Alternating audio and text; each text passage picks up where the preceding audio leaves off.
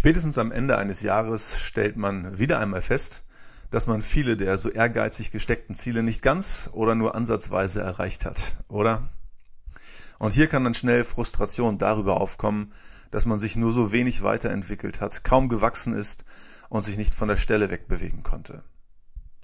Abhilfe kann hier eine sogenannte Wachstumsgruppe schaffen was eine Wachstumsgruppe ist, wie und warum sie funktioniert und wie man eine Wachstumsgruppe aufbaut, das erfährst du heute in Episode 34. Herzlich willkommen zum Wachstumskatalysator, dem Podcast für dein persönliches Wachstum. Die von mir so getaufte Wachstumsgruppe ist eigentlich nichts anderes als eine Mastermind-Gruppe, die ich für den geistlichen Bereich einfach etwas modifiziert habe. Das Konzept der Mastermind-Gruppen stammt natürlich aus Amerika. Der Autor Napoleon Hill hat es gewissermaßen entdeckt und bereits 1937 in seinem berühmten Buch Think and Grow Rich, zu Deutsch Denke nach und werde reich, das erste Mal beschrieben. Napoleon Hill hatte festgestellt, dass viele erfolgreiche Menschen eine kleine Gruppe von ebenfalls erfolgreichen Menschen hatten, mit denen sie sich regelmäßig austauschten. Hill beschreibt das Prinzip der Masterminds als die Koordination von Wissen und Engagement von zwei oder mehr Menschen, die in Harmonie gemeinsam auf ein Ziel hinarbeiten und sagt, ich zitiere, dass niemals zwei Geister oder Köpfe zusammenkommen, ohne dass eine dritte unsichtbare Kraft entsteht, die wie ein dritter Geist oder Kopf wirkt. Daher der Name Mastermind-Gruppe. Eine Mastermind-Gruppe oder jetzt im weiteren Verlauf eine Wachstumsgruppe ist einfach nur der Zusammenschluss von gleichgesinnten Menschen, die sich allesamt mit ihrem Wissen und ihren Ressourcen in diese Gruppe einbringen. Und infolgedessen entsteht eine Synergie aus Kraft, Verpflichtung und Begeisterung, die jeden einzelnen Teilnehmer exponentiell wachsen lässt. Durch die Gemeinschaft der Gruppe motivieren sich die Teilnehmer gegenseitig, ja, zum Beispiel Ziele zu kreieren und mit Leben zu füllen, Ideen gemeinsam zu entwickeln und sich gegenseitig mit aller Kraft zu unterstützen. Die einzelnen Teilnehmer agieren ähm, untereinander gewissermaßen als Förderer für die geistliche Weiterentwicklung, als kritisch hinterfragende und als unterstützende Kollegen. Man gibt sich Feedback, man brainstormt neue Lösungsideen und hilft einander, die Strukturen entstehen zu lassen, die zum Erfolg oder zum Wachstum führen. Obwohl auch jede Hauskirche oder jeder Hauskreis grundsätzlich zu einer Wachstumsgruppe geformt werden kann, sind Wachstumsgruppen etwas anderes als normale Kleingruppen, wie man sie aus der eigenen Gemeinde so kennt. Ein Hauskreis ist in der Regel eine sehr heterogene Gruppe und die Motivation der Teilnehmer ist ganz unterschiedlich gelagert. Obwohl auch in jedem Hauskreis Wachstumsprinzipien zur Anwendung kommen, geht es in einer normalen Kleingruppe schwerpunktmäßig meist um andere Themen.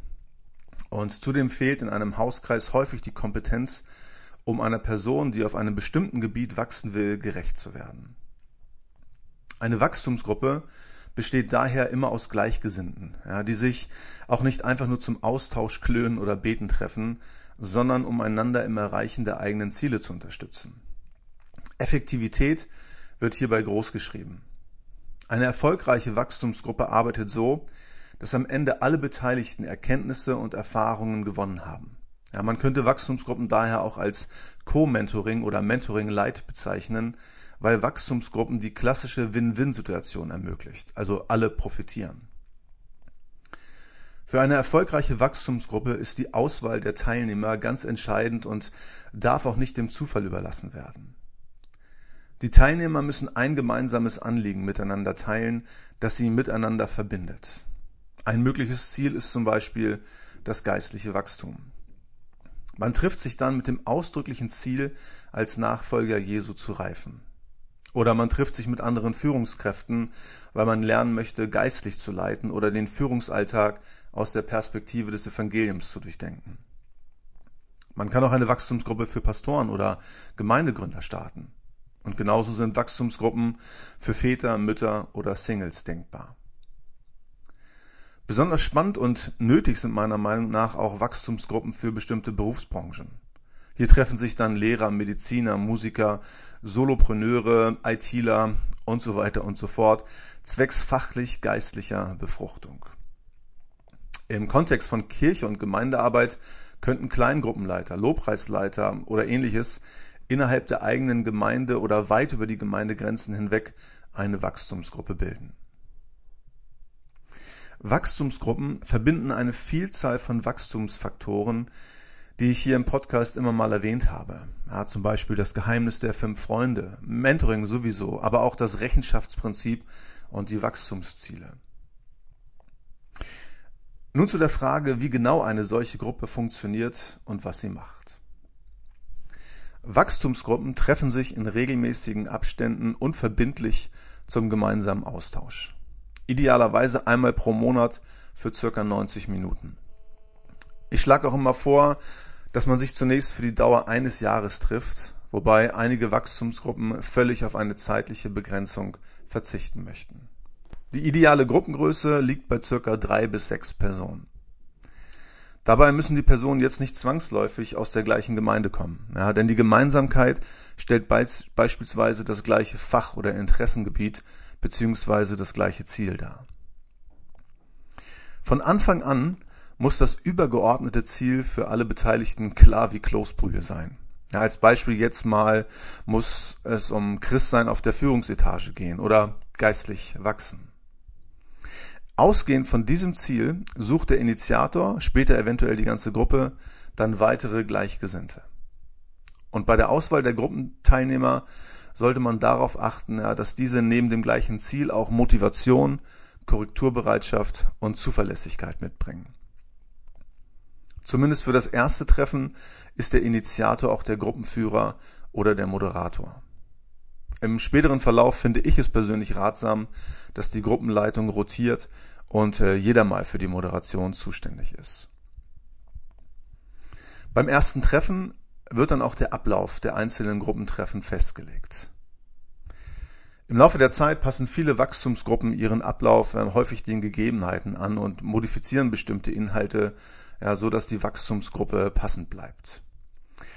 Ich finde die folgende Struktur aber äußerst hilfreich und simpel zugleich, weil sie nur aus drei Elementen besteht. Erstens Zielerreichung. Jedes Gruppenmitglied setzt sich am Ende des Treffens Ziele für die Zeit bis zum nächsten Mal. Ja, natürlich vor dem Hintergrund des übergeordneten Ziels, also im Sinne eines Teilziels. Zu Beginn des darauffolgenden Treffens legt man dann vor der Gruppe Rechenschaft darüber ab, ob und wie man das Ziel erreicht hat.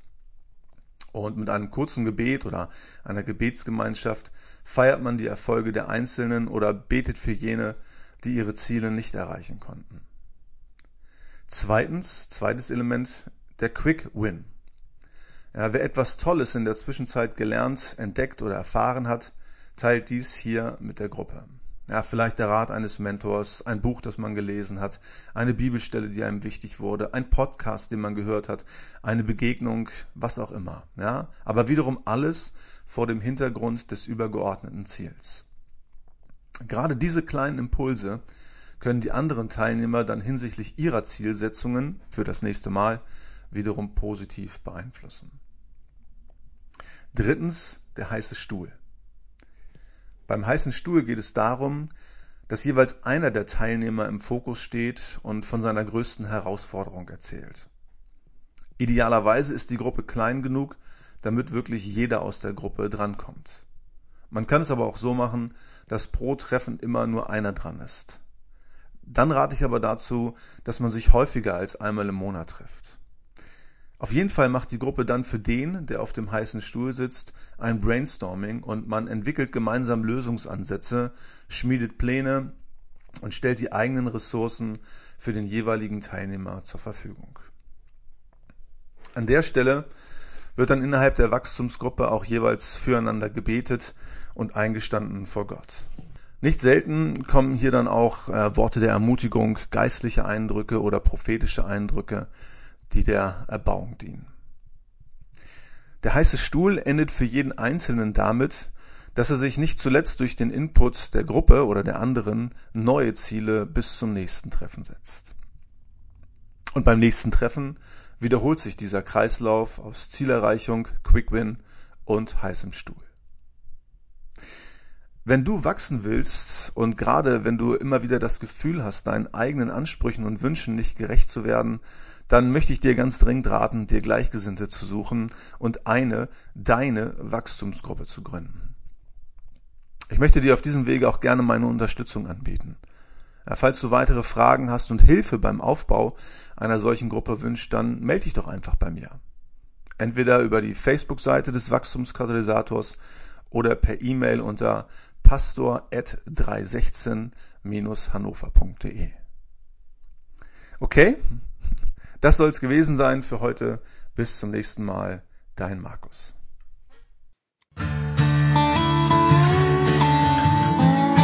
Vielen Dank fürs Zuhören. Weitere Informationen, nützliche Downloads und die Möglichkeit, den Podcast bei iTunes zu abonnieren, findest du unter www.wachstumskatalysator.de.